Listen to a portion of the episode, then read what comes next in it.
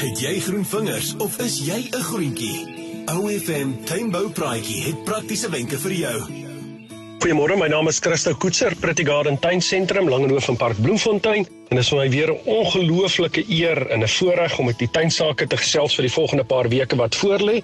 Ja, glo dit as u wil. Ons is al besig om te praat oor lentetuin maak en dit is daardie tyd van die jaar wat dit baie belangrik is om sekere goed in die tuin reg te kry en te doen. Natuurlik, een van die eerste goed wat nou moet gebeur in die tuin is ons moet ons rose snoei. Die van u wat dit nog nie gesnoei het nie, het nog so week, week en 'n half om dit te doen en natuurlik die vrugtebome moet ook gesnoei word. Ek gaan met julle 'n paar wenke deel wat jy kan help hoe om hierdie rose dan te maak dat hulle pragtig blom en reg is vir die seisoen. Die belangrikste is 'n roosboom wil son aan die binnekant hê, so ek sê altyd snoei so 2/3 van die roos terug maak hom oop aan die binnekant so knip die binnetakkies oop.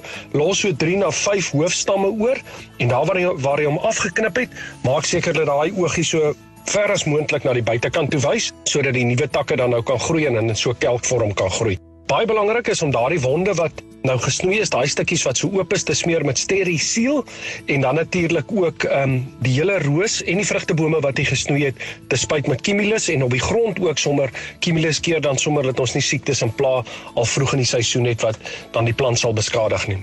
Ek persoonlik hou daarvan om nou bietjie los te maak onder die roosboom, lekker kompos in te werk en 815 kunsmis. Dit verseker dat die roos sommer vinnig in blom gaan en lekker sterk groei en natuurlik meer water hou as ons nou begin om hom nat te gooi. Natuurlik ook uitstekende tyd van die jaar om vrugtebome en roosbome en selfs bladhoudende struike nou in die tuin te plant en hulle wortels begin ontwikkel en as die eerste lenteblomme begin, dan sal hulle klaar gevestig binne in die grond. Ja, dis nie lekker om opgesluit te wees nie, maar um, Amerika, Engeland, Holland, almal van hulle het hulle beste tuinseisoene. Die mense het besef, dis die gesondste, dis die veiligste. Werk in jou tuin en maak jou onmiddellike omgewing om jou mooi. Lekker tuin maak en seën vir jou in die tuin en ons praat dan volgende week weer oor wat gebeur in die tuin. Luister weer na die OFM tuinbou praatjie aanlyn by ofm.co.za.